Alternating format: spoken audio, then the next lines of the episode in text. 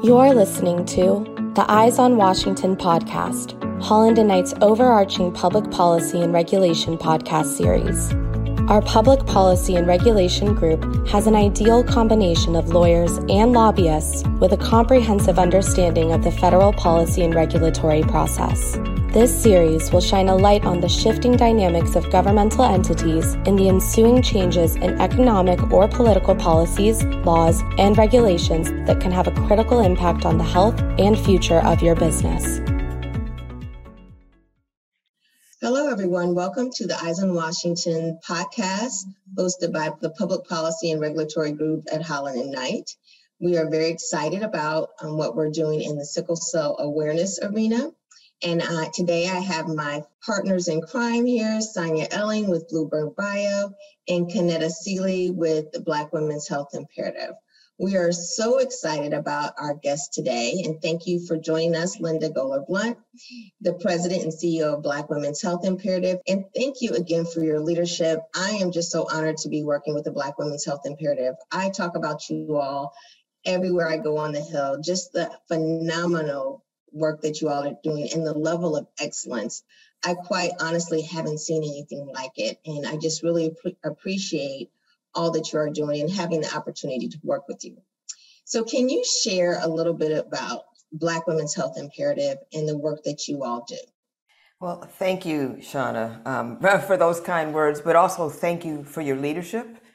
Um, a lot of people don't have to think about policy but all of our lives are affected by policy. And so I am just, you know, honored and it's a privilege to work with you, but so proud of the work that you're doing and the fact that you keep going back to the hill and you keep hanging in there, mm-hmm. trying to make sure that that black women, women of color, and, and all of us have access to the best health care possible.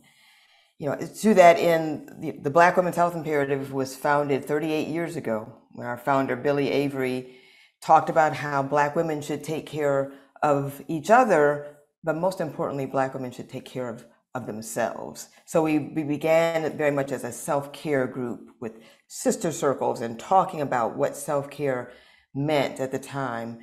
And over the past 38 years, we've gotten involved in actually programs, delivering programs to prevent chronic disease, maternal mortality, prevent HIV, and to make sure that we have access to health care but also very much in policy. We have a very strong policy shop where we work with members on the Hill. We work with the, the federal level, at the federal level and at the state level to make sure that policies promote health and those policies that might hurt our health or our ability to be as healthy as possible don't become law. And in the last few years, since I've been with the Black Women's Health Imperative, what I've brought with with me to the to BWHI is an emphasis on research. I think I'm the first scientist to be in this role. And we've seen what happens when populations are left out of research. So not only do we conduct our own research, but we advocate for increased funding for research on conditions that disproportionately impact Black women, to get Black more Black women into clinical research, and to make sure that we get the kind of outcomes that we're looking for when they participate in research. And so I'm just really happy to be here today to talk about uh, an issue that frankly just hasn't gotten enough attention, in my opinion, mm-hmm. or enough research. And so I'm looking forward to the conversation. Well, thank you um, for that. And, you know, it's so interesting. I did not realize you were a scientist. Can you share a little bit about, bit about your background? Yeah, I actually am an epidemiologist. And uh, two years ago, nobody knew what an epidemiologist was, and suddenly became the, the, the term on everybody's lips with, with COVID 19. But I've spent a lot of time looking at data, collecting data, analyzing data, and then translating that data into programs, into language, you know, so that people can understand what's really important and, and how to take care of themselves and into policy. You know, policymakers are, are most of them are in there trying to do what's best for people, but they're not scientists either. So somebody needs to help them understand what the science actually means for policy work and for systems work. So I have spent uh, the better part of 25 years looking at all kinds of data, but also helping different organizations and partners come up with strategies to do something with that data. Because just having the data alone isn't enough. You have to understand what it means and then actually do something with it. Well, I know, Sonya, um, you have a question or two for Linda, so I'll turn it over to you. Sure. Thank you, Linda, for joining us this morning.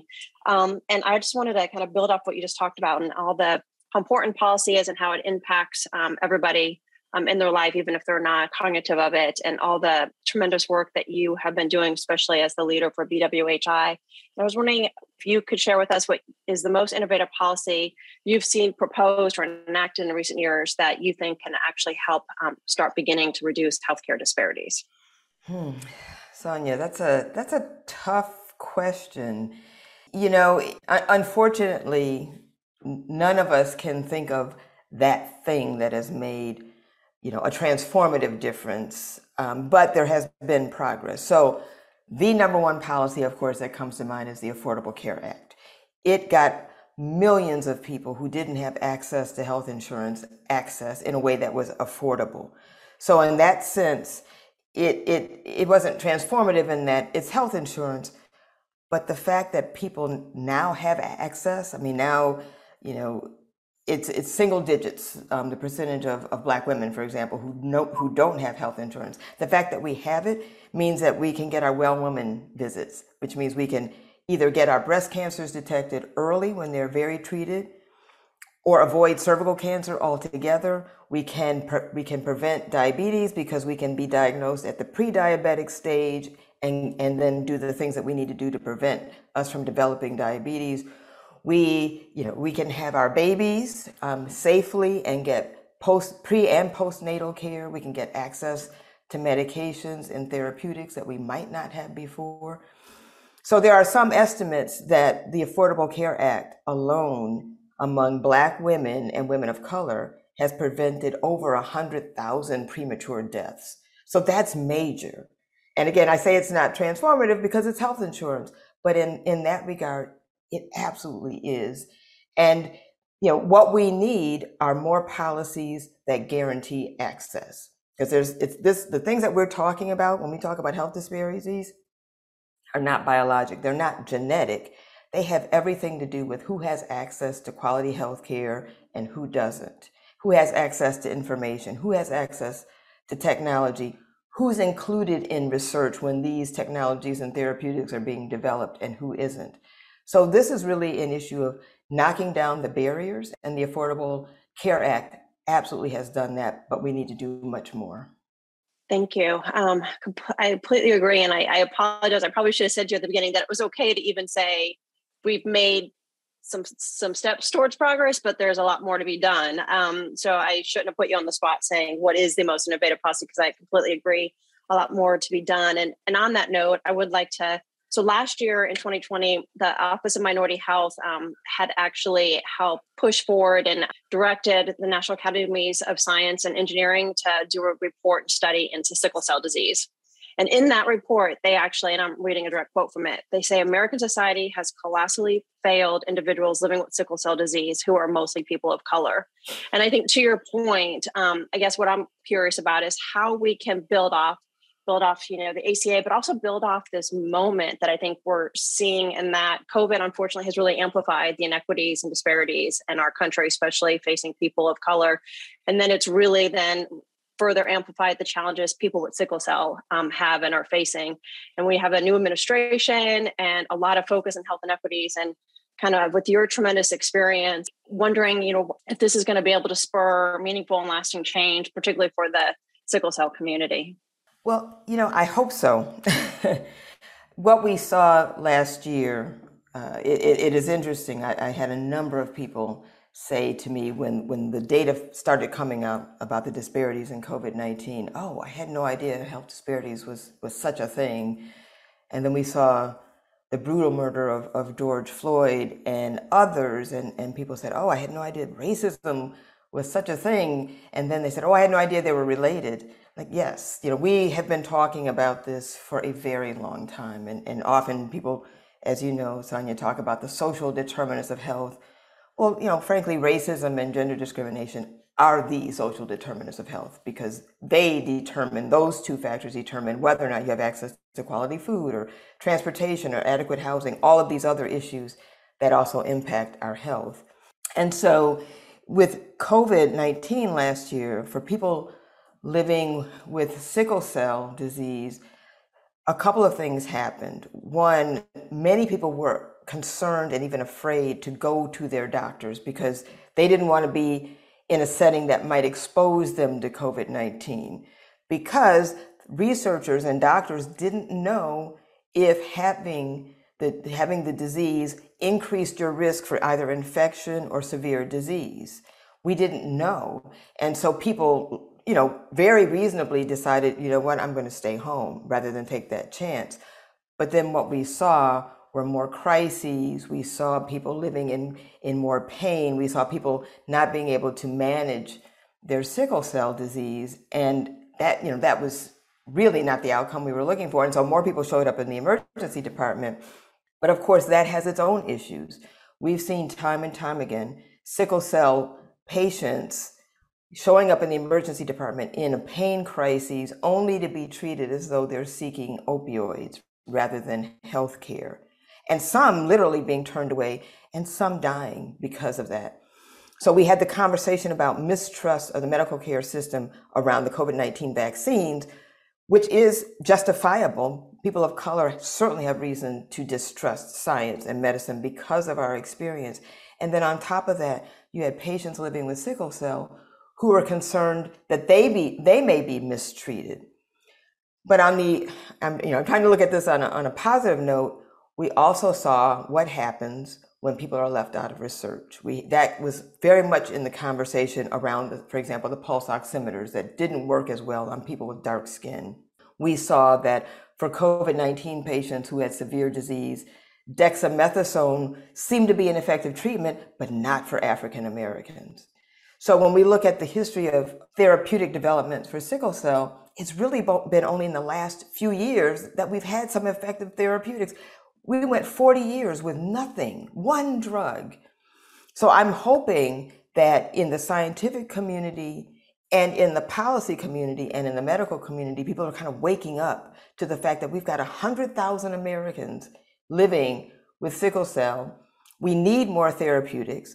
And, and you know, not that I'm comparing things, but we've got 30,000 cystic fibrosis patients, and the funding for cystic fibrosis research is seven to 10 times that for sickle cell. So I'm hoping that people see that we need to do something. We need more research. We need more researchers.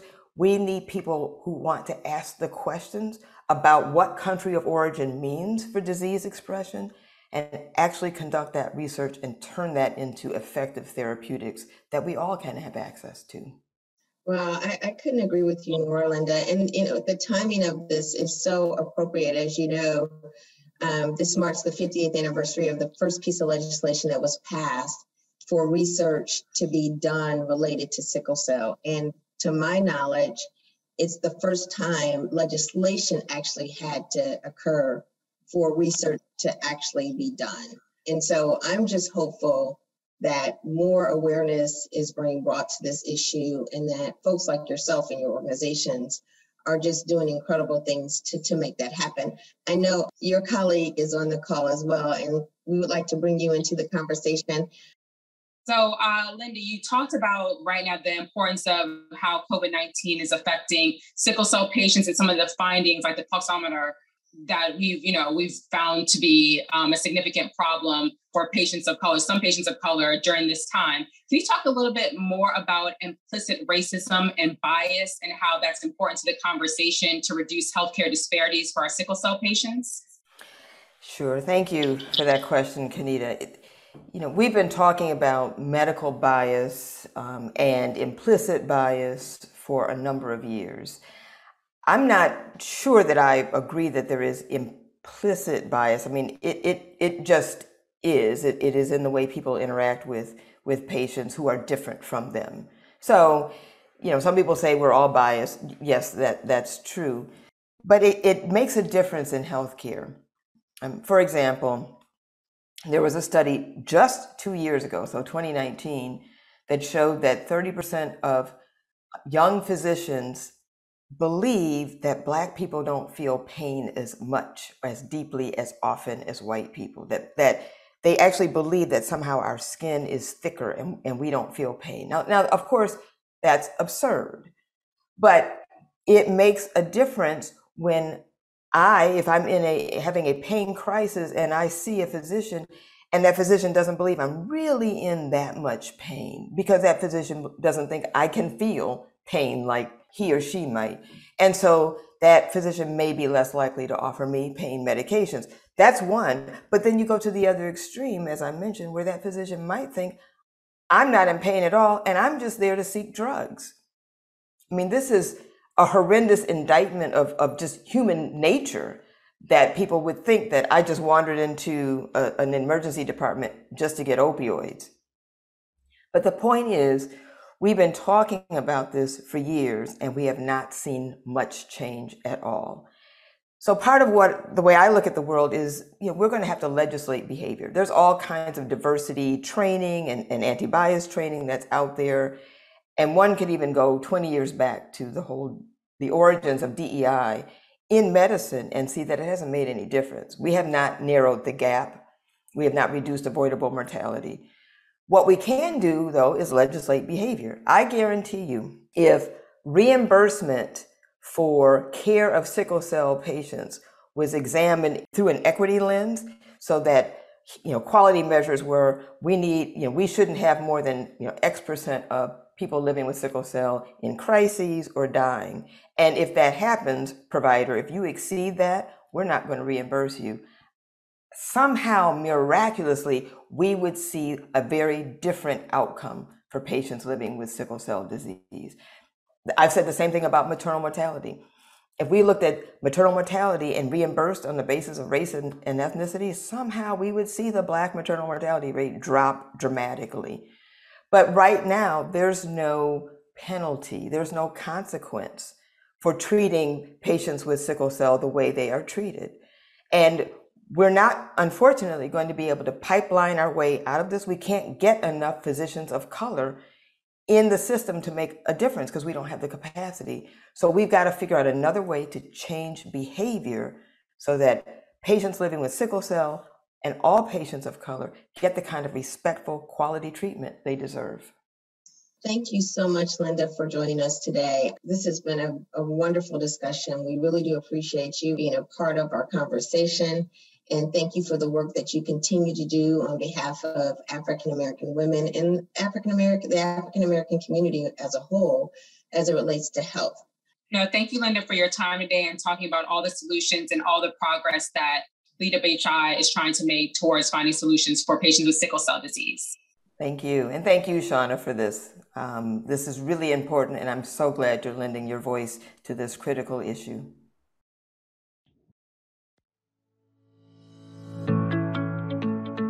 Thank you for listening to the Eyes on Washington podcast, brought to you by Holland and Knights Public Policy and Regulation Group. For more information on our public policy and regulation group, please visit hklaw.com/ppr.